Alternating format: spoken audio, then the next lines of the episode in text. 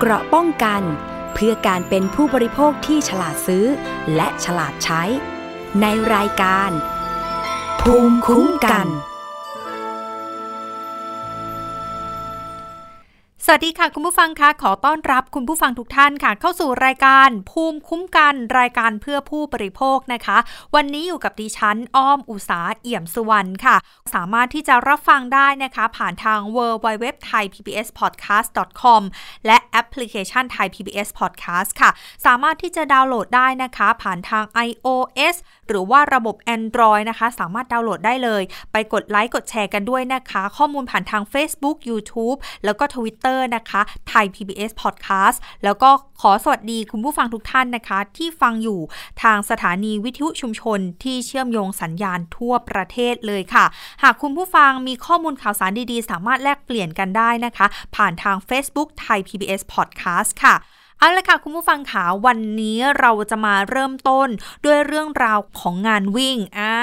รับสมัครงานวิ่งไปแล้วแต่ไม่ได้จัดจริง ตอนนี้มูลนิธิเพื่อผู้บริโภค เขามีการเปิดลงทะเบียนสำหรับผู้เสียหาย งานวิ่งเทรลเกาะช้างจังหวัดตราดกันด้วยนะคะ หลังจากที่มีการโฆษณาว่าจะจัดงานแต่สุดท้ายไม่ได้จัดงานนะคะ ตอนนี้ทางผู้เสียหายเขาก็รวมตัวกันไปร้องเรียน และอีกหนึ่งเรื่องค่ะสำหรับตอนนี้ใครที่กำลังสูบบุหรี่ไฟฟ้า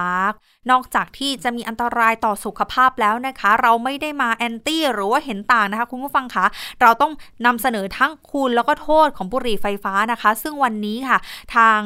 สคบนะคะสำนักงานคณะกรรมการคุ้มครองผู้บริโภค เขามีการปฏิบัติการดับควันซอยเสือใหญ่ กวาดล้างร้านบุหรี่ไฟฟ้าในเขต มหาวิทยาลัยแล้วก็สถานศึกษาด้วยนะคะ จะมีกี่แห่งจำเป็นโทษอย่างไรนั้น เดี๋ยวมาติดตามเรื่องนี้กันด้วย แล้วก็มาเตือนภัยพ่อแม่ผู้ปกครองที่อยากจะให้บุตรหลานเข้าสู่วงการบันเทิงค่ะ ไม่ว่าจะเป็นเดินแบบนะคะ หรือว่าอยากจะเป็นดารานักร้องต่างๆ ตอนนี้มิจฉาชีพเขาใช้ช่องว่างตรงนี้เนี่ยแหละค่ะ ให้พ่อแม่ผู้ปกครองเข้าไปสมัคร แต่สุดท้ายแล้วไม่ได้เป็นโมเดลลิ่งที่พาน้องๆไปถึงฝั่งฝันนะคะ แต่ปรากฏว่ากลายเป็นให้หลอกทำงานทำภารกิจกดไลค์กดแชร์ แล้วก็หลอกลงทุนออนไลน์นะคะ ตอนนี้มีผู้เสียหายหลายคนเลยค่ะ มูลค่าความเสียหายหลายแสนบาทเลยนะคะ เดี๋ยวทั้งหมดนี้ติดตามกันนะคะ ในรายการภูมิคุ้มกันวันนี้ค่ะ คุณผู้ฟัง เริ่มต้นนะคะ อย่างที่บอกไปสำหรับใครที่เป็นนัก วิ่งอ่าไม่ว่าจะเป็นวิ่งมาราธอนวิ่งเทลนะคะถ้าโดนเท ไม่ว่าจะเป็นจัดงานไปแล้ว ได้ไม่ตรงตามปกหรือว่ามีการโฆษณาแล้วสุดท้ายแล้วนะคะ ไม่ได้จัดงานจริง ตรงนี้ค่ะล่าสุดเลยนะคะหนึ่งเรื่องเลยที่ตอนนี้ผู้เสียหายเขารวมตัวกันค่ะ เป็นงานวิ่งเทรลเกาะช้าง ซึ่งบริษัทเอกชนแห่งหนึ่งนะคะ เขาประกาศว่าจะมีการจัดงานตั้งแต่เดือนมกราคมที่ผ่านมาแล้ว แต่สุดท้ายค่ะคุณผู้ฟังไม่ได้จัดงานจริง แล้วตอนนี้ทางผู้เสียหายเมื่อมีการจ่ายเงินไปแล้ว นอกจากคนไทยนะคะ ชาวต่างชาติที่อยากจะไปชื่นชมความสวยงามของเกาะช้างชื่นชมธรรมชาติ ที่มีทั้งน้ำตกมีทั้งภูเขานะคะ แต่สุดท้ายตอนนี้ไม่ได้ไปวิ่งเทรลตามที่ต้องการนะคะ ตอนนี้มูลนิธิเพื่อผู้บริโภคเขาก็เลยประกาศค่ะให้ผู้เสียหาย จากงานวิ่งเทรลเกาะช้างจังหวัดตราดนี่แหละ ส่งหลักฐานเพื่อนำเข้าสู่การไกล่เกลี่ย แล้วก็ให้ผู้จัดเนี่ยเร่งรัดการจ่ายเงินคืน และถ้าไม่ได้มีการจ่ายเงินคืนนะคะ อาจจะเจรจากันไม่จบ อาจจะต้องเข้าสู่กระบวนการของการฟ้องร้องก็เป็นได้ค่ะ เดี๋ยวเรามาพูดคุยกับท่านนี้นะคะ ที่เป็นตัวแทนของผู้บริโภคออกมาต่อสู้ให้กับผู้บริโภค และได้ข่าวมาว่ามีหลาย ๆ คนที่เป็นผู้เสียหายจากเรื่องของงานวิ่งเทรลเกาะช้างนี่แหละ แจ้งเข้าไปที่มูลนิธิเพื่อผู้บริโภคหลายคนเลยนะคะ วันนี้ได้รับเกียรติจากคุณธนัทธรรมมิสกุลค่ะ หัวหน้าศูนย์พิทักษ์สิทธิผู้บริโภค มูลนิธิเพื่อผู้บริโภค ค่ะ สวัสดีค่ะ พี่ธนัทค่ะสวัสดีครับค่ะพี่ธนัทคะก่อนอื่นเลย ก่อนหน้านี้เนี่ยถ้าย้อนกลับไปมีผู้เสียหายหรือว่าคนที่ต้องการวิ่งเทรล งานเกาะช้างมาแจ้งเรื่องกับทางมูลนิธิเพื่อผู้บริโภคเยอะไหมคะ ก็ถือว่าระดับหนึ่งนะฮะจะว่าเยอะก็อาจจะไม่เยอะ แต่ว่าจะมากจะมากนั้นก็ต้องดูจำนวนของผู้ที่สมัครอะฮะ แล้วก็ในส่วนของผู้ที่ร้องเรียนเราในช่วงแรกเนี่ยทางเราก็ได้มีการประสานนะเนาะเบื้องต้น แต่ว่าเขาก็อยู่ในลิสต์ที่จะได้รับการคืนเงิน ก็เหมือนกับเป็นการกระตุ้น ให้เขาได้รับการคืนเงิน แล้วก็หลังจากที่ผู้เสียหายที่มีการแจ้งเรื่องเข้ามาส่วนใหญ่จะเป็นแบบไหนคะ ก็คือมีการจ่ายเงินไปแล้ว แล้วก็งานไม่ได้จัดอย่างนี้ถูกต้องไหมคะถูกต้องฮะเนื่องจากว่าในงานดังกล่าวเนี่ยแข่งขันวิ่งเทลที่เกาะช้างจังหวัดตลาดเนี่ย เขามีกำหนดการนี่คือวันที่ 21 ถึง 22 มกราคม 66อะเนาะ แต่ว่าในการเตรียมงานในการจำหน่ายบัตรผ่านช่องทางเฟซบุ๊กของบริษัททีละเก้าจำกัดเนี่ย เขาก็ได้มีดำเนินการมาตั้งแต่ช่วงพฤศจิกายน ปี 65 แล้วนะฮะ แล้วก็ได้มีการดำเนินการตามช่องทางต่างๆ มีการสมัครตามช่องทางของทางบริษัทเนาะ จนถึงในเรื่องของการโอนเงิน แต่ณวันดังกล่าวเนี่ยก็คือวันที่ 21 หรือว่าก่อนหนึ่งวันก็คือวันที่ 20 เนี่ย ทางบริษัทเองได้ประกาศผ่าน น่าจะผ่านทางเฟซบุ๊กกันเนาะของทางบริษัทว่าขอยกเลิกการจัด ก็คือโดยสรุปเนี่ยทางบริษัทเองไม่ได้ขออนุญาตทางอุทยานแห่งชาติค่ะ มันก็เลยทำให้เกิดอีกสองวันดังกล่าว ที่กำหนดการวิ่งเนี่ยจึงไม่สามารถที่จะวิ่งได้ ทางผู้เสียหายก็เลยแจ้งเข้ามาที่มูลนิธิเพื่อผู้บริโภคเลยใช่ไหมคะพี่ธนัททางผู้ร้องเองเนี่ยเขาได้ดำเนินการแจ้งกับเราในช่วงประมาณปลายปลายพฤษภาคม ค่ะ เนื่องจากว่าเขาเขาก็ อาจจะเปิดโอกาสให้กับทางบริษัทเนอะในการรับปากว่าจะดำเนินการคืนเงิน ซึ่งทางบริษัทก็ได้แจ้งว่า ตอนนั้นนะทางเราก็ยังงงว่าในการจัดล็อตของเขาอย่างไรเนื่องจากว่ามันมีเป็นระยะระยะในการวิ่งนะฮะมีตั้งแต่เอ่อห้ากิโลสิบแปดกิโลสี่สิบโลหกสิบแปดกิโลจนถึงร้อยกิโล ตามแต่ผู้สมัครหรือว่าผู้สนใจในแต่ละช่วงในการวิ่งนะฮะซึ่งซึ่งตอนนั้นอะ จนผู้ร้องเนี่ยเขาได้มาดำเนินการร้องเรียนกับทางเรา เราก็เลยลองน้องๆในทีมของมูทีเองก็ได้ดำเนินการสืบสวนหรือสอบสวนในเรื่องของการหาข้อจริงต่าง ๆ นะฮะรวมถึงการเข้าหน้าเพจของทางบริษัทเราเอง ก็จนจนมาทราบนะฮะว่ามันขาดช่วงไปในช่วงของเดือนเมษาซึ่งบางกลุ่มก็ได้รับการคืนเงินแล้ว ในช่วงของรายชื่อต้นๆ แต่ว่าเราเองก็สงสัยว่าเขาเขาจัดลำดับในการคืนกันอย่างไร ต่อประเด็นแรกคือลำดับการคืน ประเด็นที่สองคืออย่างที่ทราบกันอยู่ว่ารายการวิ่งเนี่ย มันจะต้องมีการโอนค่าสมัครถูกไหมฮะ แต่ถ้าเมื่อบริษัทไม่สามารถที่จะจัดได้หรือว่าจะเกิดเหตุฉุกเฉินอะไรก็แล้วแต่เนี่ย แล้วเงินจำนวนดังกล่าวเนี่ยทำไมผ่านมาตั้งตั้งแต่ปลายมกราจนถึงมิถุนายนณปัจจุบันเนี้ยต้องเกิดน่าจะเกิดสี่ถึงห้าเดือนแล้วค่ะเนาะทำไมทางผู้จัดเองยังยังไม่ดำเนินการคืนเงินให้ครบตามจำนวน กว่าสองพันลาย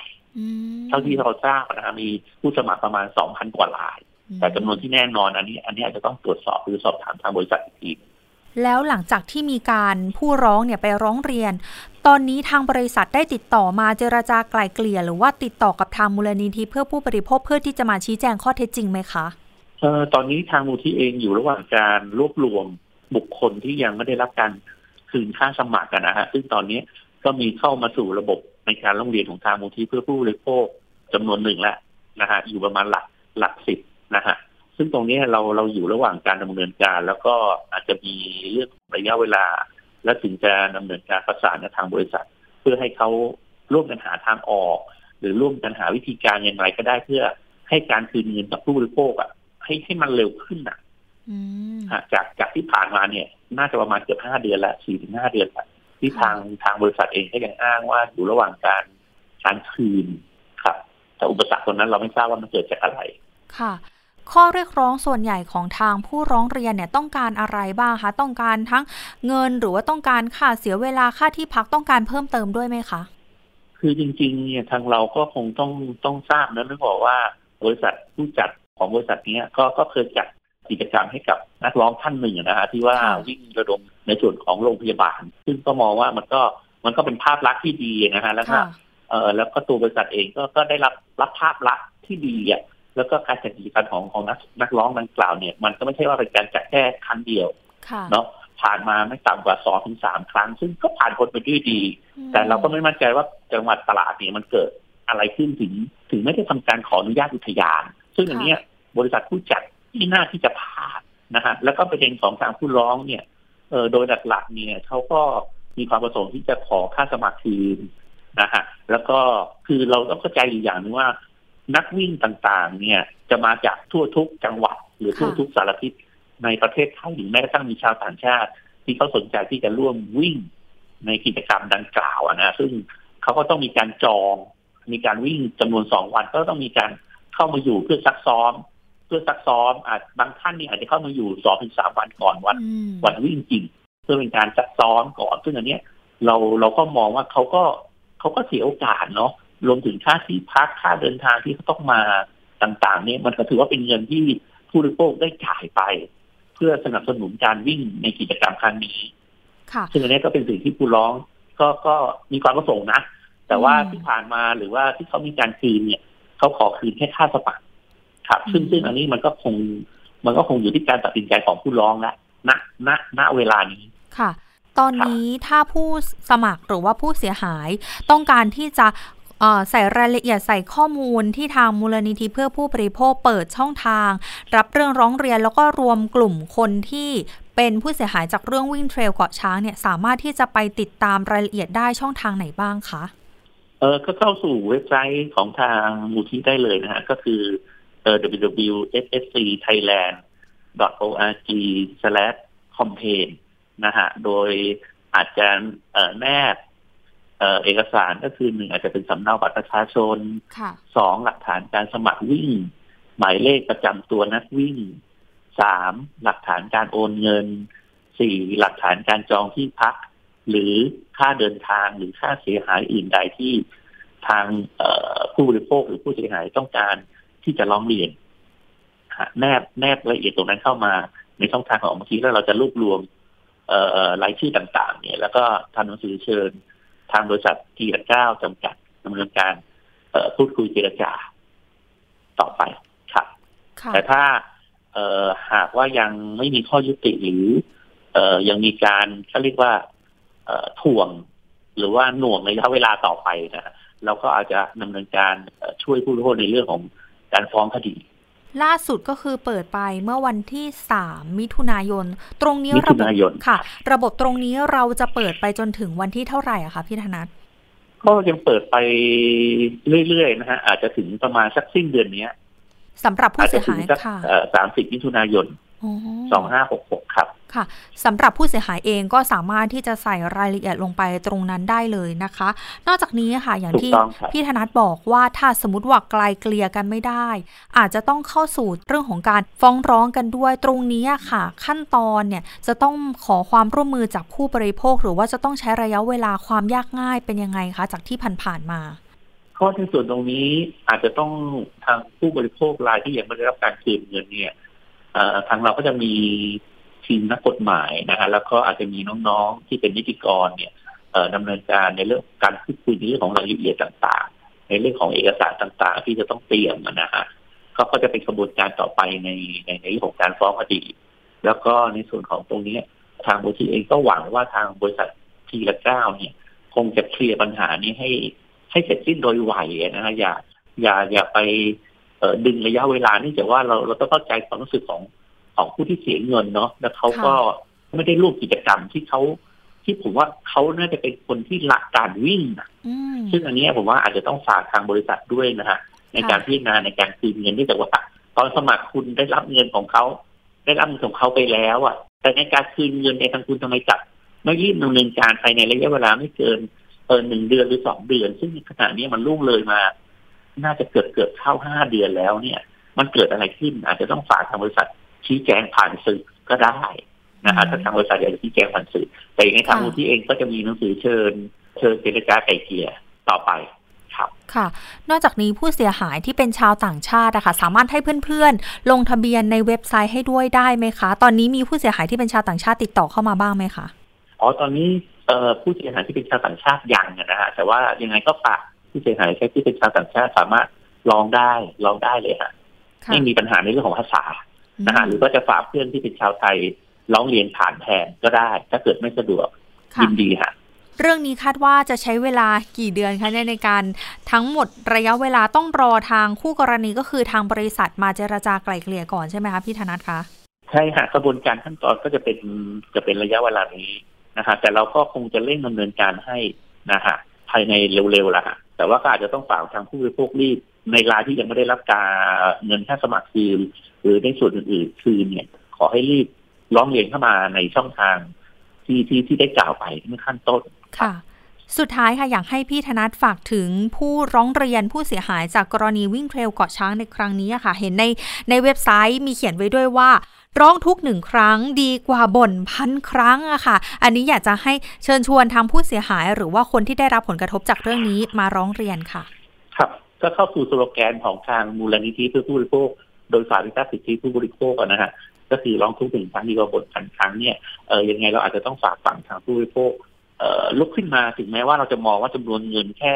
หลักพันไม่ถึงหมื่นแต่มันก็เป็นสิทธิ์ที่ทางคุณเนี่ยได้รับ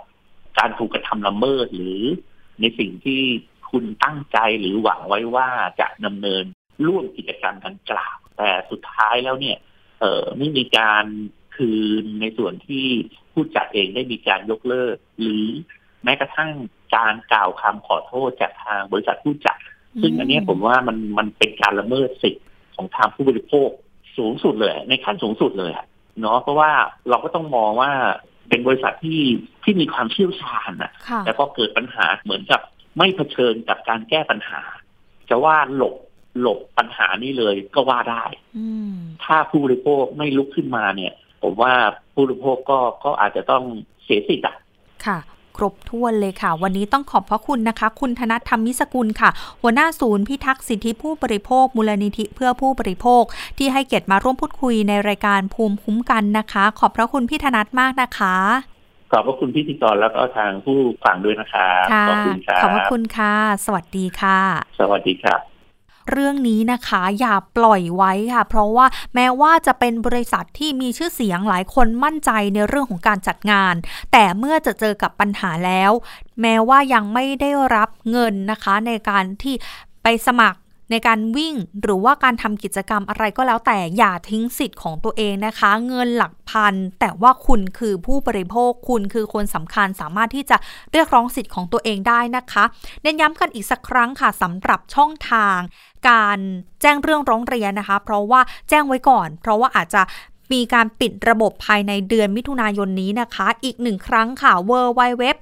ffcthailand.org complain นะคะ หรือว่าเข้าไปได้ที่ Facebook ของมูลนิธิเพื่อผู้บริโภค ในนั้นค่ะจะมีให้ใส่รายละเอียดนะคะ ไม่ว่าจะเป็นสำเนาแบบประจำตัวประชาชน หลักฐานการสมัครวิ่งนะคะ เลขประจำตัวนักวิ่ง แล้วก็หลักฐานการโอนเงิน และที่สำคัญหลักฐานการจองห้องพัก หรือว่าค่าเสียหายอื่นๆ ก็สามารถแจ้งเข้าไปได้เลยนะคะสำหรับ งาน Ultra Trail Unseen เกาะช้าง 2023 นะคะ ซึ่งเรื่องนี้เนี่ย ทางพี่ธนัทบอกไปแล้วว่า เรามาร่วมมือ ร่วมไม้กันนะคะ ในการต่อสู้เพื่อสิทธิของผู้บริโภคนะคะหนึ่งเสียงของคุณมีค่ามีความสำคัญนะคะ ในการที่จะเปลี่ยนแปลง ไม่ว่าจะเป็นบริษัทต่างๆ หรือผู้ให้บริการนะคะ ให้มีคุณภาพมากยิ่งขึ้น และแน่นอนว่าไม่อยากให้เกิดเรื่องนี้ กับไม่ว่างานวิ่งงานไหนเลยนะคะ เพราะฉะนั้นใครที่มีเพื่อนพี่น้องญาตินะคะ ที่เป็นผู้เสียหายจากเรื่องของงานวิ่งเทรลนี้ ไปลงทะเบียนกันได้ค่ะ รวบรวมผู้เสียหายกันนะคะ เดี๋ยวเราไปต่ออีกหนึ่งเรื่องค่ะ คุณผู้ฟังเรื่องของบุหรี่ไฟฟ้าหลายคนเอ๊ช่วงนี้เนี่ยนักสูบหน้าใหม่ที่เป็นวัยรุ่น ค่อนข้างที่จะเพิ่มมากขึ้นนะคะ แล้วหลาย ๆ คนก็อาจจะบอกว่าบุหรี่ไฟฟ้าเนี่ยโทษเนี่ยน้อยกว่าบุหรี่แบบซองแบบมวนอีกนะ แต่ก็มีหลายเสียงค่ะจากนักวิชาการบอกว่า เรื่องของนิโคตินเนี่ยที่อยู่ในบุหรี่ไฟฟ้าเนี่ยพอๆกับบุหรี่มวลเลยค่ะ และที่สำคัญตอนนี้เนี่ยซื้อหาได้ง่ายมากเลยนะคะ โดยเฉพาะเรื่องของการใกล้สถานศึกษาไม่ว่าจะเป็นมัธยม หรือแม้กระทั่งก่อนหน้านี้เนี่ยมีขายทางออนไลน์ค่ะคุณผู้ฟัง ลักษณะเนี่ยจะคล้ายๆกับแบนๆนะคะทำให้น้องๆนนักศึกษาบางคน หรือว่าเด็กๆบางคนที่จะอยากลิ รองบุหรี่ไฟฟ้าเนี่ยก็จะไปซื้อผ่านทางช่องทางออนไลน์ แล้วเวลาที่ซื้อมาเนี่ยก็จะมีหน้าตาสีสันสวยงามนะคะ บางคน ดิฉันเคยไปสอบถามมา พ่อแม่ผู้ปกครองเขาไม่รู้จักบุหรี่ไฟฟ้าค่ะคุณผู้ฟังคะเขาก็ไปถามลูกว่า เอ๊ะ นี่อะไร ลูกตอบกลับมาว่า นี่คือ USB แบบใหม่ค่ะ คือ flash drive แบบใหม่ ลักษณะคล้ายกันเลยนะคะ นี่ก็เลยเป็นอีกหนึ่งอย่างที่ทำให้ผู้ผลิตหรือว่าคนที่ขายเนี่ยเปลี่ยนแพ็กเกจให้น่าสนใจมีกลิ่นที่หอม เย้ายวนใจเด็กและเยาวชนมากขึ้นค่ะ ซึ่งเรื่องนี้นะคะนอกจากที่จะมีแพ็กเกจสีสันสวยงามแล้วทำให้เด็กเข้าถึงได้ง่ายมากยิ่งขึ้นแล้ว ถ้ามองไปในระยะยาวอะค่ะ ผู้ที่ผลิตบุหรี่ไฟฟ้าเนี่ยได้ลูกค้าในระยะยาวนะคะ เพราะว่าเด็กๆน้องๆทั้งหลายแหล่เนี่ยก็จะติดบุหรี่ไฟฟ้าตั้งแต่วัยรุ่นตั้งแต่เป็นเด็ก แล้วก็จะสูบต่อเนื่องไปทำให้ผู้ที่ผลิตเหล่านี้เนี่ยก็จะมีลูกค้าต่อเนื่องยาวไปตลอดเลยนะคะ ซึ่งเรื่องนี้ค่ะทาง สำนักงานคณะกรรมการคุ้มครองผู้บริโภคเขาบอกว่าเรื่องนี้ไม่ได้แล้วนะคะ จะต้องจัดการขั้นเด็ดขาดค่ะ มีการลงพื้นที่นะคะ โดยเฉพาะในพื้นที่ซอยเสือใหญ่เขตจตุจักรกรุงเทพมหานครเขาบอกว่าลงพื้นที่ไปตรวจสอบค่ะ พบว่ามีร้านขายบุหรี่ไฟฟ้าในพื้นที่นะคะ 3 ร้านด้วยกัน นอกจากนี้นะคะเขาไปพบว่ามีเยาวชน แล้วก็มีน้องๆนนักศึกษาเนี่ยแวะเวียนไปซื้อบุหรี่ไฟฟ้ามากมายเหลือเกินนะคะ นอกจากนี้เนี่ยก็มีการไปซื้อน้ำยาสูบบุหรี่ไฟฟ้าด้วยนะคะ ซึ่งเบื้องต้นเนี่ยมีการจับนะคะแล้วก็ปรับตามพระราชบัญญัติคุ้มครองผู้บริโภค ซึ่งมีโทษจำคุกไม่เกิน 3 ปี หรือปรับไม่เกิน 6 0 0 0 0 0บาท หรือทั้งจำทั้งปรับนะคะ เขาเรียกปฏิบัติการนี้ว่า ดับ ควันซอยเสือใหญ่ค่ะ ซึ่งเรื่องนี้เนี่ยหลาย ๆ คนก็อาจจะเอ๊แบบนี้เป็นการตัดตอนพ่อค้าแม่ค้าหรือไม่นะคะ แต่ว่าเลขาธิการสคบค่ะ คุณทศรอัดธนิตทิพันธ์ค่ะ มีการบอกว่ามีการสั่งกวาดล้างบุหรี่ไฟฟ้านะคะ ที่ลักลอบขายใกล้มหาวิทยาลัยในซอยรัชดา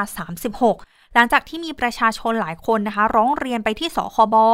บอกว่าพบเห็นเด็กแล้วก็เยาวชนเนี่ยเข้าไปซื้อมาสูบจำนวนมากที่สำคัญค่ะเขาบอกว่าอยู่ห่างจากสถานศึกษาไม่ถึง 100 เมตรด้วยกันนะคะ ซึ่งย้อนกลับไปวันที่ 2 มิถุนายนค่ะเลขาธิการสคบก็ได้สั่งการให้รองเลขาธิการสคบเนี่ยในฐานะผู้อำนวยการศูนย์ปฏิบัติการพิเศษ พร้อมด้วยเจ้าหน้าที่สคบจำนวน 7 คนด้วยกัน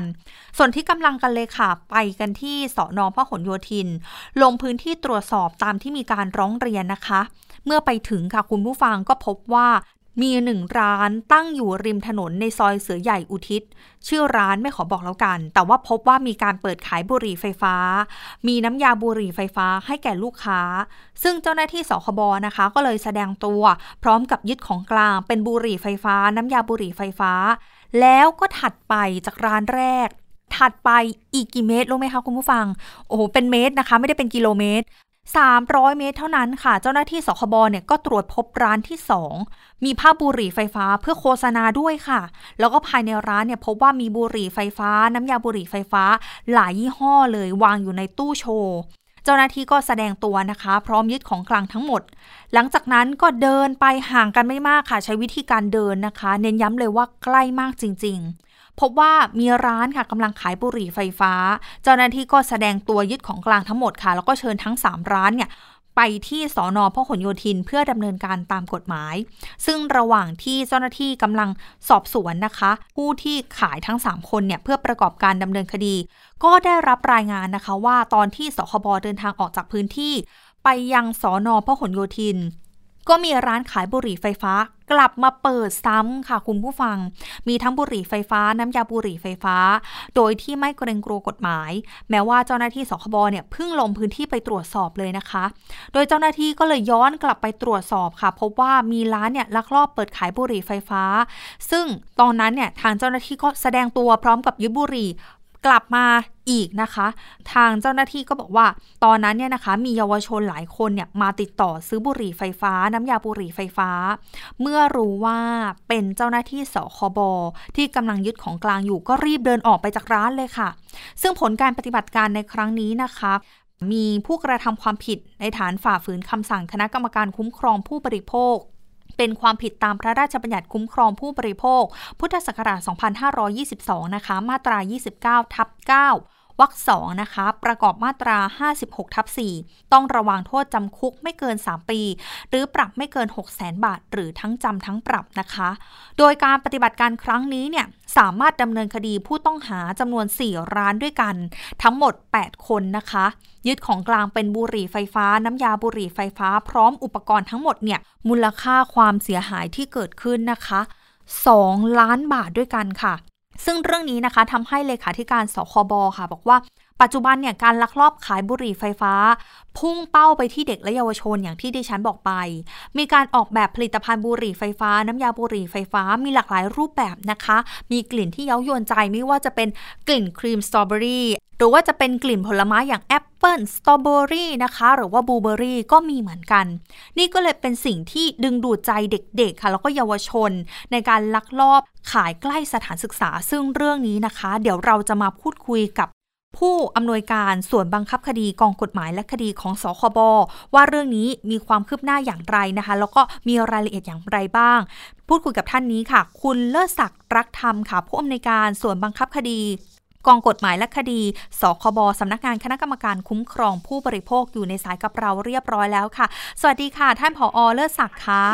สวัสดีครับผม สวัสดีทุกท่านนะครับผมค่ะ ท่านผอขาถ้าย้อนกลับไปเรื่องของปฏิบัติการดับควันซอยเสือใหญ่กวาดล้างร้านขายบุหรี่ไฟฟ้าเป็นยังไงบ้างคะ พบเบาะแสได้ยังไงคะต้องต้องต้องเรียนอย่างนี้นะครับว่า ในบุหรี่ไฟฟ้าในปัจจุบันเนี่ย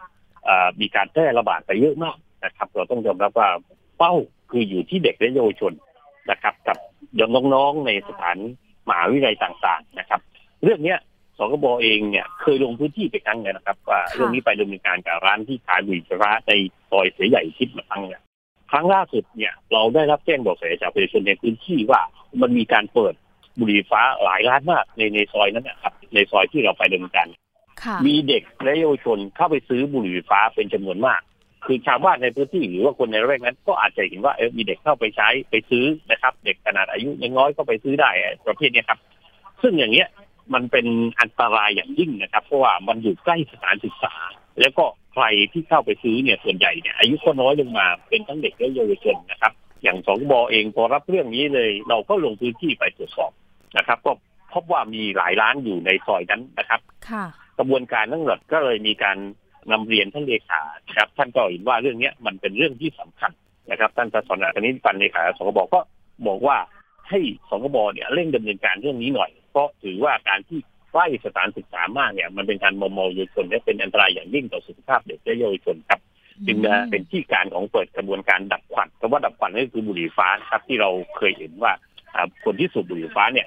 ควันจะมีจำนวนมากนะครับเราเลยใช้วิธีการดับควัน และก็ไปดำเนินการ ทั้งสี่ร้านนะครับ ในวันศุกร์ที่ผ่านมาครับผมค่ะ ของกลางที่ได้เป็นอะไรบ้างคะอย่างเมื่อสักครู่นี้ที่อ่านไปก็จะเป็นบุหรี่ไฟฟ้า น้ำยาบุหรี่ไฟฟ้ามีอุปกรณ์อื่น ๆ ด้วยไหมคะ ที่เราเจอนะครับคือคอยแล้วก็หัวดูดนะครับ แล้วก็ต้องเรียนอย่างนี้ว่าบุหรี่ไฟฟ้าปัจจุบันเนี่ยรูปร่างมันเปลี่ยนไปมากนะครับ สิ่งหนึ่งที่เราเจอจำนวนมากนั่นก็คือผลิตภัณฑ์ที่ออกแบบมาใช้สำหรับ ถ้าเรานึกถึงยาดมนะครับที่ใช้สอดเข้าทางจมูกแล้วก็ พ่นออกมาทางปาก อันนี้อันตรายนะครับ เพราะว่ามันเข้าไปในจมูกแล้วมันมันมันยิ่งอันตรายมากขึ้น รูปร่างหน้าตาเปลี่ยนผลิตภัณฑ์เปลี่ยน ชนิดที่ใช้แล้วทิ้งเดี๋ยวนี้มีความสะดวกมากขึ้น เมื่อก่อนเราจะสังเกตเห็นว่าบุหรี่ฟ้าเนี่ยจะเป็นแท่งใหญ่ๆนะครับ แต่ปัจจุบันเนี้ยมันเล็กมากนะครับ เล็กมากถึงขนาดว่าหลบหลีกผู้ปกครองได้นะครับ อาจจะมีบรรจุภัณฑ์ที่ใส่ในซอง เช่น เครื่องดื่มชูกำลังนะครับ มีการใส่ซองบรรจุอย่างนี้ซึ่งหลบหลีกการตรวจสอบหรือ ดำเนินการของผู้ปกครองของเด็กและก็อาจารย์ในมหาลัยรวมถึงในโรงเรียนด้วยครับค่ะ แล้วตรงนี้หลังจากที่มีการไปตรวจยึดมาแล้วอะค่ะ ผู้ขายมีโทษยังไงแล้วผู้ซื้อจะโดนด้วยไหมคะ อย่างกฎหมายของคุ้มครองพวกนะต้องต้องนำเรียนอย่างนี้ว่ากฎหมายคุ้มครองพวกเนี่ย เราไปดำเนินการกับผู้ขายหรือผู้ให้บริการเป็นหลักนะครับเพราะฉะนั้นในกฎหมายคุ้มครองพวกเองเนี่ยท้งการคุ้มครองพวกได้มีคำสั่งซักสองห้าแปดนะครับห้ามขายบุหรี่ฟ้าน้ำยาบุหรี่ฟ้า นะครับ อันนี้เป็นเป็นกฎหมายที่เขียนไว้เราก็ไปดำเนินการกับผู้ขายนะครับนำส่งพนักงานสอบสวนนะครับได้เชิญตัวเข้าไปที่โรงพักแล้วก็ส่งพนักงานสอบสวนนะครับ แล้วก็จะได้มีการแจ้งข้อกล่าวหาต่อไปส่วนของกลางเนี่ยสองกระบอกก็นำส่งพนักงานสอบสวนนะครับ สิ่งที่เรายึดได้ในวันนั้นประมาณห้าพันกว่าห้าพันกว่ารายการนะครับ ก็มีจำนวนทั้งสิ้นประมาณสองสองล้านกว่าบาทนะครับ ที่เราไปดูการยึดได้ ทีนี้สิ่งหนึ่งที่ที่เราพบมากก็คือว่า วกนี้ครับ มันจะมีสิ่งที่เป็นสารระหว่างนะครับนิโคตินที่เราเจอในประมาณสามเปอร์เซ็นต์อันนี้อันตรายมากนะครับถือว่าเป็นนิโคตินที่สูงนะครับ ในส่วนนี้เราจะได้ดำเนินการขยายผลต่อไปนะครับและตอนนี้เห็นบอกว่าเด็กและเยาวชน รวมทั้งน้องๆนนักศึกษาตรงนั้นเนี่ยเป็นนักสูบหน้าใหม่เพิ่มขึ้นด้วย ตรงนี้ทางสคบจะมีการดำเนินการกวาดล้างจับกลุ่มต่อไปยังไงบ้างคะในขณะนี้นะครับกฎหมายต้องยอมรับว่าบุหรี่ฟ้ายังผิดกฎหมายอยู่นะครับ ทีนี้สคบเองเนี่ย ก็ได้มีการร่วมร่วมมือกับหลายหน่วย ไม่ว่าจะเป็นของพนักงานตำรวจเอง หรือแม้แต่เครือข่ายที่เป็นสุขภาพเกี่ยวกับเยาวชนแม้แต่กระทรวงสาธารณสุขกรมควบคุมอันที่หนึ่งที่เราทำก็คือว่า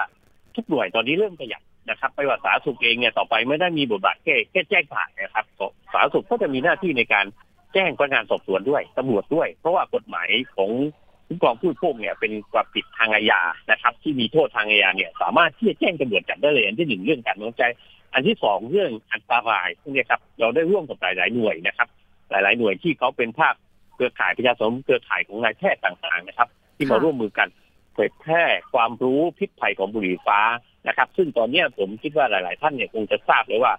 หมอเนี่ยได้จะซ้อนปัญหาเกี่ยวสุขภาพของผู้สูบบุหรี่ฟ้ามาเป็นระยะแล้วนั่นมันย่อมพิสูจน์ได้แล้วครับว่าบุหรี่ฟฟ้าเนี่ยมันไม่ได้ปลอดภัยจริง มันมีอันตรายกับ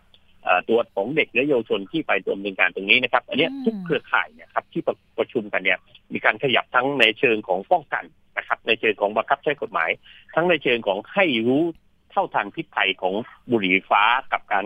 ต่อสู้ข้อมูลข่าวสารจากอีกด้านหนึ่งครับที่มีการสนับสนุนบุหรี่ไฟฟ้า อันนี้เราทำควบคู่กันไปนะครับ หลังจากที่มีการไปกวาดล้างที่ซอยเสือใหญ่แล้ว ตอนนี้ลงพื้นที่ไปยังพบอยู่ไหมคะว่ามีร้านที่ลักลอบขายบุหรี่ไฟฟ้า หรือจะไปที่ไหนอีกอุ้ยถ้าบอกไปทางพ่อค้าแม่ค้าจะตื่นตัวได้ไหมคะเนี่ย ตรงตรงนี้เราเราเรามีข้อมูลอยู่ครับต้องต้องเรียนเรามีข้อมูลอยู่ ในในครั้งล่าสุดที่เราไปเนี่ยต้องเรียนอย่างนี้ว่า เราเจอร้านหนึ่งเราเพิ่งไปดำเนินการมาไม่ถึงไม่ถึงหกเดือนเลยนะครับ ก็ปรากฏว่ากลับมาขายใหม่นั่นนะสิเวลาที่เขาขายเนี่ยครับมันมันเป็นลักษณะของการจ้างเด็ก จ้างเด็กขาย จ้างบุคคลมาขายให้เดือนเขาเพราะฉะนั้นตรงนี้ครับ เราก็มองว่าเอ๊ะต่อไปเนี่ยพนักงานสอบสวนนะครับ ที่ทับเพื่องเนี่ยจะต้องไปขยายผลถึงบุคคลที่อยู่เบื้องหลังจริง ๆ นะครับเพราะปัจจุบันเนี้ยเราดำเนินการคนขายจริง แต่คนขายเนี่ยพอสอบไปสอบมาแล้วเนี่ยพวกนี้คือรับจ้างขายนะครับ ที่สำคัญที่สุดครับมีการจ้างเยาวชนขาย มีการจ้างต่างด้าวนะครับ มาขายบุหรี่ไฟฟ้า อันนี้คือน่ากังวลเพราะฉะนั้น ข้อมูลต่างๆ ที่สบได้เนี่ย ก็จะมีการสังเคราะห์วิเคราะห์ว่าจุดไหนตรงเป้าไหนที่มันเป็นแหล่งสำคัญและอยู่ใกล้สถานศึกษานะครับ ตรงนั้นเราก็จะให้เฝ้าระวังเป็นพิเศษนะครับเพราะเราต้องปกป้องเด็กและเยาวชนให้ห่างจากตรงนี้ครับผมค่ะ สุดท้ายค่ะถ้าพื้นที่อื่นๆ พบเรื่องของเบาะแสบุหรี่ไฟฟ้าสามารถแจ้งได้ช่องทางไหน แจ้งได้ทั่วประเทศเลยไหมคะ หรือตอนนี้เราเฉพาะเจาะจงในพื้นที่กรุงเทพมหานครเท่านั้นคะ ของสำงานกำกันคุ้มครองพวกเองเนี่ยเราได้ไปดำเนินการในหลายพื้นที่นะครับ ทั่วประเทศนะแล้วก็อยากฝากทุกท่านเลยนะครับ ว่าถ้าใครก็แล้วแต่ที่เจอว่าบุหรี่ไฟฟ้าเนี่ยมีการขายอยู่นะครับง่ายๆเลยครับท่านสามารถแจ้งตำรวจในพื้นที่ก่อนเลยอันดับแรกได้เลยนะครับ หรือว่าถ้าท่านจะแจ้งมาที่สองบอท่านก็สามารถแจ้งที่หนึ่งหนึ่งหกได้นะครับ หรือว่าแจ้งผ่านเว็บไซต์ ocpb.go.th นะครับ ซึ่งตรงนี้ข้อมูลที่ท่านแจ้งเนี่ยสบยืนยันเลยครับว่า จะปกปิดไว้เป็นความลับซึ่งหลาย ๆ ที่นะครับ ที่มีประชาชนแจ้งมาสวก็สามารถที่จะดึงการได้ไม่ว่าในกรุงเทพหรือในต่างจังหวัดนะครับ อันนี้เราสามารถดึงการได้ โดยความร่วมมือของพี่น้องประชาชนที่เขาแจ้งมาเพื่อไม่ให้บุตรหลานเขาไปเจอกับสภาพอย่างนี้นะครับ ครบถ้วนเลยค่ะ แล้วก็เป็นกำลังใจให้กับเจ้าหน้าที่ทุกภาคส่วนเลยนะคะ ที่ร่วมการปกป้องเด็กและเยาวชน แล้วก็ช่วยกันกวาดล้างบุหรี่ไฟฟ้านะคะ วันนี้ต้องขอบพระคุณคุณเลิศศักดิ์รักธรรมค่ะ ผู้อำนวยการส่วนบังคับคดี กองกฎหมายและคดีสคบที่ให้เกียรติมาร่วมพูดคุยกับเรา ในรายการภูมิคุ้มกันในวันนี้นะคะ ขอบพระคุณท่านผอเลิศศักดิ์มากนะคะ ครับขอบคุณครับค่ะ สวัสดีค่ะ เป็นอีกหนึ่งเรื่องที่หลาย ๆ คน พ่อแม่ผู้ปกครองมีความกังวลเหลือเกิน อย่างที่ท่านผอ.ได้บอกไปว่า รูปแบบของบุหรี่ไฟฟ้าเปลี่ยนไปเรื่อย ๆ นะคะ แล้วก็ packaging ก็จะมีรูปแบบที่ไม่เหมือนบุหรี่ไฟฟ้าก็จะมีเหมือนคล้าย ๆ กับ ลูกอมขนมนะคะทำให้ตรงนี้แหละก็อาจจะพ้นหูพ้นตาพ่อแม่ผู้ปกครองไปบ้าง หรือว่าอาจจะลอดสายตาไปบ้างนะคะ เพราะฉะนั้นเนี่ยก็ต้องเฝ้าระวังกันด้วยนะคะ ดูแลบุตรหลานกันอย่างใกล้ชิด เพราะว่าจากการที่ดิฉันไปหาข้อมูลมาเนี่ยนะคะ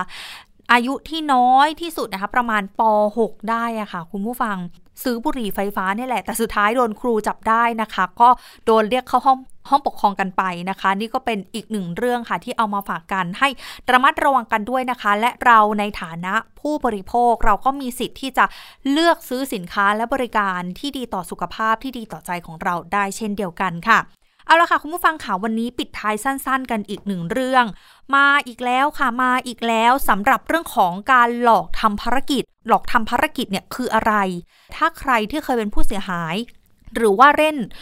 โซเชียลมีเดียเล่นข้อมูลทางออนไลน์เยอะๆนะคะ อาจจะเคยได้ยินเรื่องนี้มาบ้างแล้วนะคะ ซึ่งตอนนี้ค่ะตำรวจไซเบอร์เขาเตือนภัยเลยนะคะ สำหรับพ่อแม่ผู้ปกครองที่สนใจจะผลักดันลูกนะคะ เข้าสู่วงการไม่ว่าจะเป็นเดินแบบนักร้องนักแสดงนะคะ หรือว่าตัวประกอบ ตอนนี้ค่ะมีเพจ Facebook ปลอมกำลังระบาดเลยนะคะ ชื่อว่า Modern Kiss ซึ่งตอนนี้กำลังเปลี่ยนชื่อไปหลากหลายชื่อเลยนะคะ Model Kiss Modern Kiss อะไรแบบนี้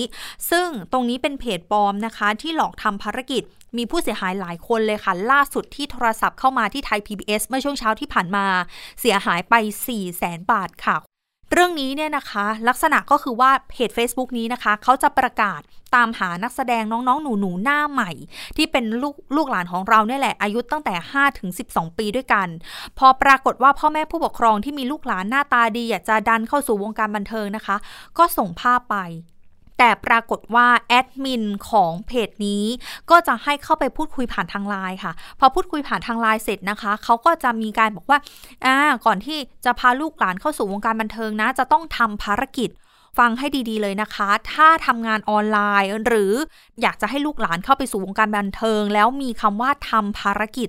ให้สันนิษฐานไว้เลยนะคะว่านี่คือมิจฉาชีพ เพราะว่าสุดท้ายแล้วค่ะ สมัครเข้าไปนะคะทำภารกิจก็จะให้เราลงทุนไปเรื่อยๆ ค่ะ คุณผู้ฟังจนสุดท้ายไม่สามารถที่จะถอนเงินออกมาได้นะคะ แล้วเขาก็จะแอบอ้างว่าเป็นโมเดลลิ่งรับสมัครเด็กๆ มาเดินแบบเสื้อผ้านะคะ สุดท้ายเนี่ยหลอกให้ร่วมลงทุนกดไลค์สินค้า แล้วก็หลอกให้โอนเงิน ตอนนี้มีผู้เสียหายหลายร้อยคนเลยค่ะ คุณผู้ฟัง มูลค่าความเสียหายหลายแสนบาทเลยนะคะ ตอนนี้ตำรวจไซเบอร์กำลังจะกวาดล้างเรื่องนี้อยู่นะคะ แล้วก็ฝากมาเตือนภัย พ่อแม่ผู้ปกครองกันด้วยนะคะ ในฐานะที่หลาย ๆ ครอบครัวนะคะ ก็เปิดภาคเรียนอาจจะอยากให้บุตรหลานนั้น ได้ใช้เวลาว่างให้เป็นประโยชน์ด้วยการไปทำงานเป็นนักแสดงต่าง ๆ นะคะ ตรงนี้ก็เฝ้าระวังแล้วก็เตือนภัยกันด้วยค่ะ เดี๋ยวเรามาปิดท้ายวันนี้นะคะ กับช่วงคิดก่อนเชื่อกับดรแก้วกังสดานอัมภัยนักพิษวิทยา และคุณชนาทิพย์ไพรพงศ์ค่ะ วันนี้เสนอตอนงานวิจัยความเสี่ยงอันตรายไซยาไนด์ต่อคนงานทำแป้งมันสำปะหลังไปติดตามจากรายงานค่ะ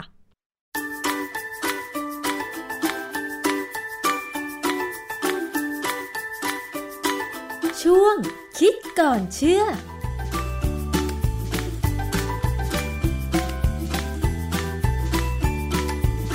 พบกันในช่วงคิดก่อนเชื่อกับดรแก้วกังสดานนภัยนักพิษวิทยากับดิฉันชนาทิพย์ไพรพงศ์ค่ะ วันนี้เรามาคุยเกี่ยวกับเรื่องของไซยาไนด์กันอีกครั้งหนึ่งนะคะ หลังจากที่เราได้ยินข่าว เกี่ยวกับคดีฆาตกรรมโดยใช้สารโซเดียมไซยาไนด์แต่ว่า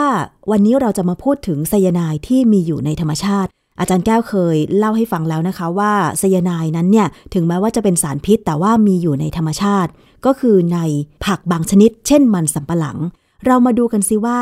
ไซยาไนด์ที่อยู่ในมันสำปะหลังนั้นเนี่ยมันอยู่ในรูปแบบไหน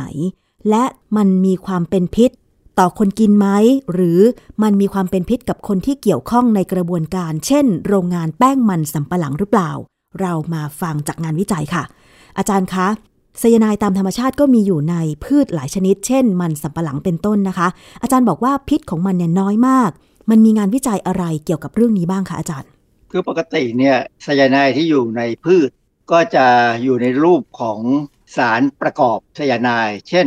cyanogenic glycoside คำว่า glycoside เนี่ยเป็นตัวบอกว่าไซยาไนด์เนี่ยจับตัวอยู่กับน้ำตาล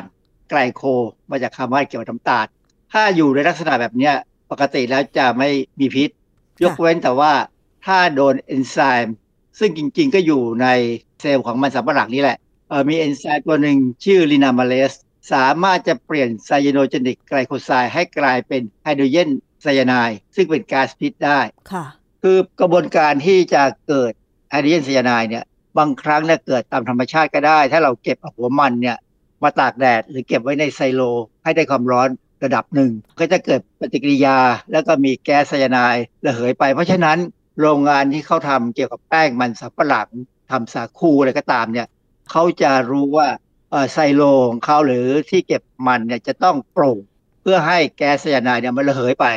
นะแล้วเขาก็จะสามารถจะผลิตแป้งที่ปลอดภัยได้ค่ะ อันนั้นก็คือในส่วนของ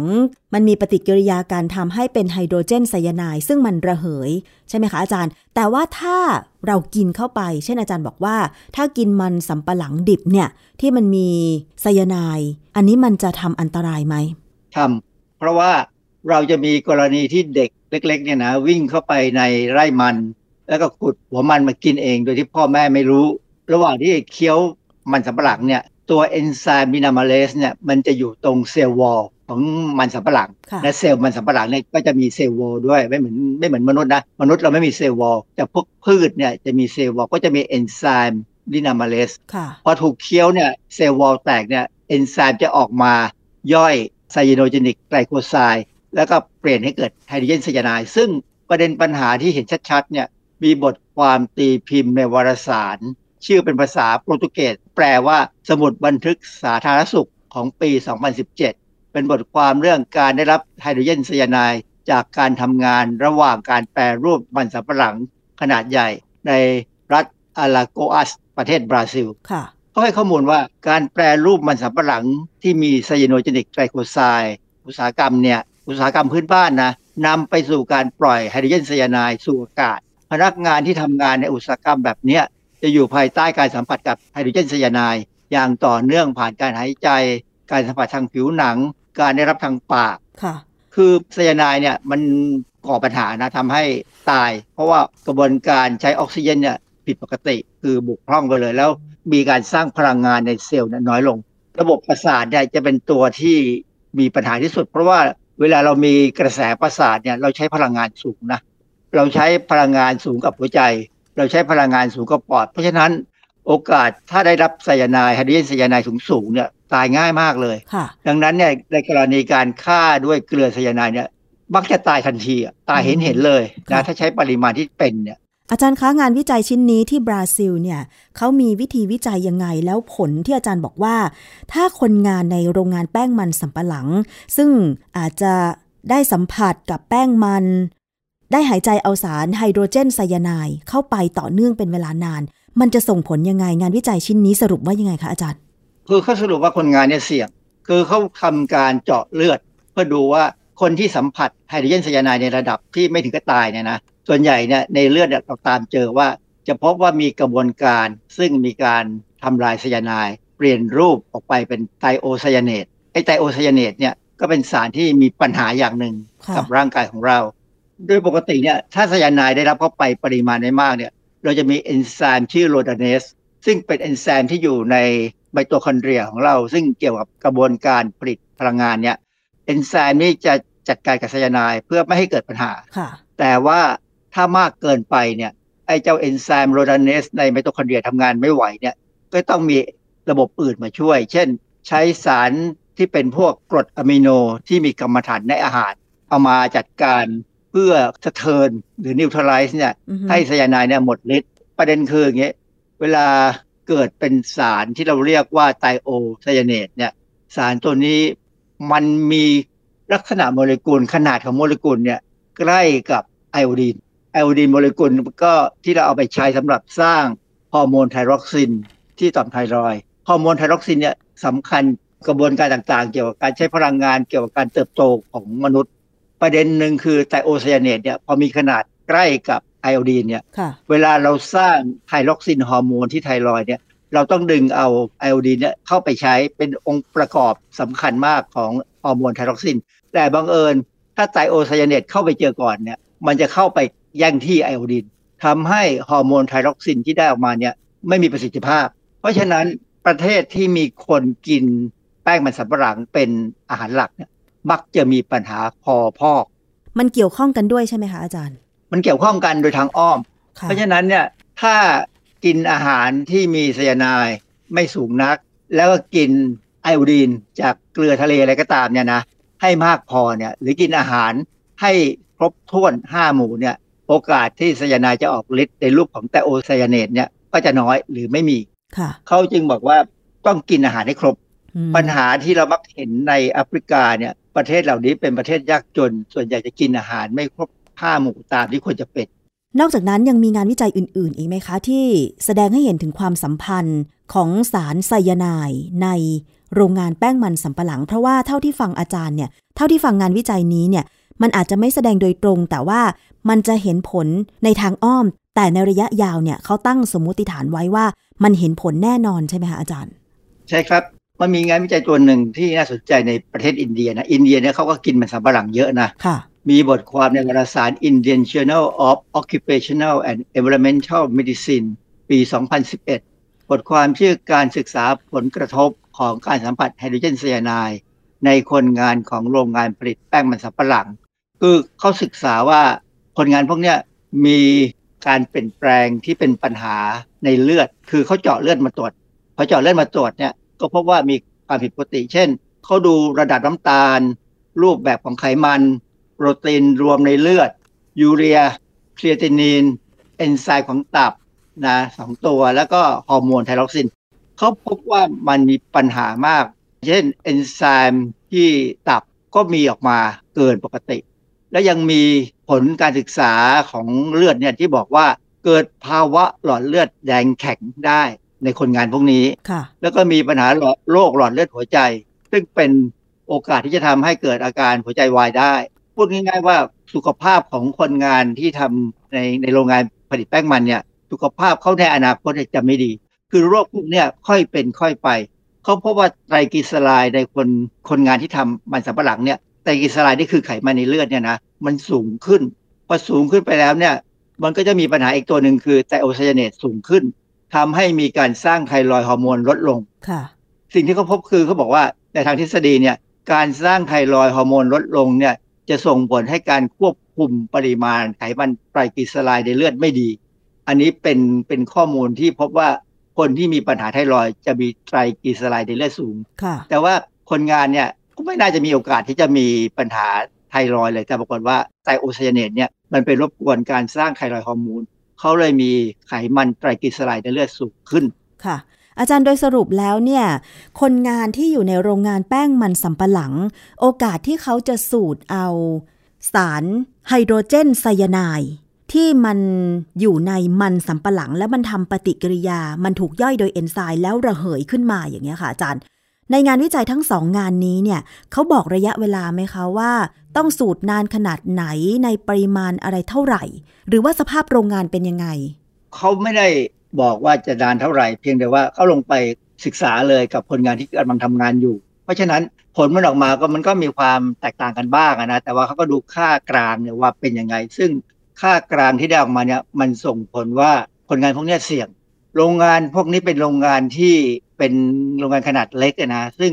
โชคดีที่บ้านเราเนี่ยโรงงานทำแป้งมันสำปะหลังเนี่ยเป็นโรงงานใหญ่แท้ทั้งนั้นค่ะไม่ได้เป็นโรงงานเล็ก ๆ เหตุผลก็คือว่าเราไม่ได้กินมันสำปะหลังเป็นอาหารกันหลักทั่วไปอะนะเราไม่อยากกินในรูปสาคู หรือเอาแป้งมันเนี่ยมาทำก๋วยเตี๋ยวรัดหน้าอะไรอย่างเงี้ยนะค่ะ แล้วถ้าเราแปลรูปแป้งมันสำปะหลัง เป็นแป้งที่ใช้ทำอาหารแล้วล่ะโอกาสที่ไซยาไนด์มันจะหลงเหลืออยู่มีไหมคะถ้าทำไม่ดีก็เหลือหรอ นะมันก็ยังพอเหลืออยู่ได้ แต่ว่าอย่างที่บอกแล้วว่าปริมาณที่เหลือคงไม่มากเพราะเวลา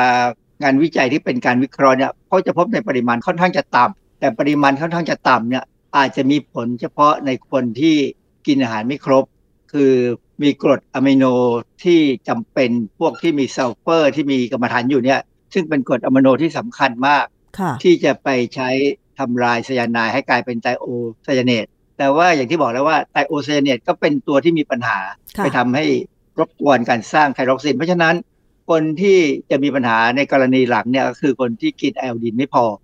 งานวิจัยทั้งที่บราซิลแล้วก็อินเดียเนี่ยค่ะเขาเผยไหมคะว่า อาการของคนงานในโรงงานทั้งสองแห่งเนี่ยเป็นยังไง เพราะว่าจากผลการตรวจเลือดเนี่ยคือหมายความว่ามีความเสี่ยงในการที่ร่างกายผิดปกติใช่ไหมคะ เราได้ยินข่าวที่ว่าพอคนได้รับสารพิษ ไซยาไนด์โดยตรงจากการผสมในเครื่องดื่มอะไรอย่างเงี้ย คือเล็บเขาจะเขียวใช่ไหมคะ แล้วเขาก็จะแบบหัวใจวายเฉียบพลัน คนงานทั้งสองโรงงานนี้เป็นยังไงคะอาจารย์ เขามีอาการคล้าย ๆ แบบนี้ไหม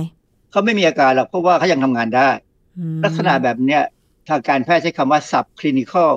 คือเป็นลักษณะที่จะไม่มีอาการออกมา แต่สามารถตรวจวัดได้ในเลือดว่าเริ่มมีปัญหา เวลาเราไปตรวจร่างกายเนี่ย บางครั้งเนี่ยเราก็แข็งแรงดีดูไม่ออกว่าเราไม่สบายนะค่ะแต่ถ้าตรวจเลือดมาแล้ว มันจะมีปัจจัยบางอย่างที่อยู่ในเลือด ซึ่งถ้าปกติตัวเลขจะเป็นอย่างนี้ พอตัวเลขผิดไปจากปกติเนี่ยอันนั้นคือปัญหา ถ้าเราตรวจร่างกายแล้วเราเจอหมอก็จะจัดการรักษาได้ก่อน อาจารย์ที่ถามแบบนี้ก็เพราะว่าจะได้ระมัดระวัง ไทยเองก็มีโรงงาน แป้งมันสำปะหลังแต่เรื่องของการระมัดระวัง เช่น โรงงานอุตสาหกรรมแป้งมันสำปะหลังอย่างเงี้ยค่ะ ที่อาจารย์บอกว่าเขาจะต้องมีการระบายอากาศที่ดี อยากจะให้อาจารย์ช่วยสะท้อนแล้วช่วยเตือน ทั้งผู้ประกอบการโรงงานแป้งมันสำปะหลัง ตัวคนงานเองหรือว่าผู้บริโภคที่ยังคงต้องบริโภคแป้งมันสำปะหลังอยู่อะค่ะ คือคนบริโภคเนี่ยคงไม่เท่าไหร่ แต่ผมกังวลว่า คนงานเนี่ยมีการตรวจเลือดเพื่อดูสุขภาพไว้ไหมว่าปกติหรือเปล่า การตรวจเลือดเนี่ยมันก็ใช้เงินเยอะนะ ถ้าคนงานโรงงานมีสักร้อยคนเนี่ย ก็ต้องจ่ายค่าตรวจเลือดเยอะ เพราะนั้นมันอาจจะต้องมีกฎหมายในการที่ว่าจะต้องกำหนดว่าต้องตรวจเลือดคนงานในอุตสาหกรรมที่อาจจะมีความเสี่ยง เช่น กรณีอาจจะสัมผัสไซยาไนด์ในอากาศโดยที่ไม่ไม่รู้ตัว คือของพวกนี้ไม่รู้ตัวนะค่ะ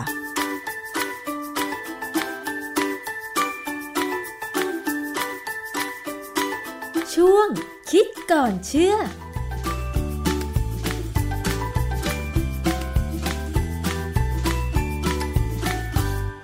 คุณผู้ฟังคะและทั้งหมดนี้คือรายการภูมิคุ้มกันรายการดีๆ เพื่อผู้บริโภคค่ะสำหรับวันนี้ดิฉันอ้อมอุตสาเอี่ยมสวรรณพร้อมทั้งทีมงานลาคุณผู้ฟังไปก่อนนะคะ พบกันใหม่ในครั้งหน้าสำหรับวันนี้ สวัสดีค่ะ ติดตามฟังรายการได้ที่เว็บไซต์ thaipbspodcast.com และ YouTube Thai PBS Podcast ฟังทางแอปพลิเคชัน Thai PBS Podcast Spotify Google Podcast Podbean SoundCloud และ Apple Podcast กดติดตามเป็นเพื่อนกันทั้ง Facebook Twitter Instagram และ YouTube ไทย PBS Podcast แค่ฟัง ความคิดก็ดังขึ้น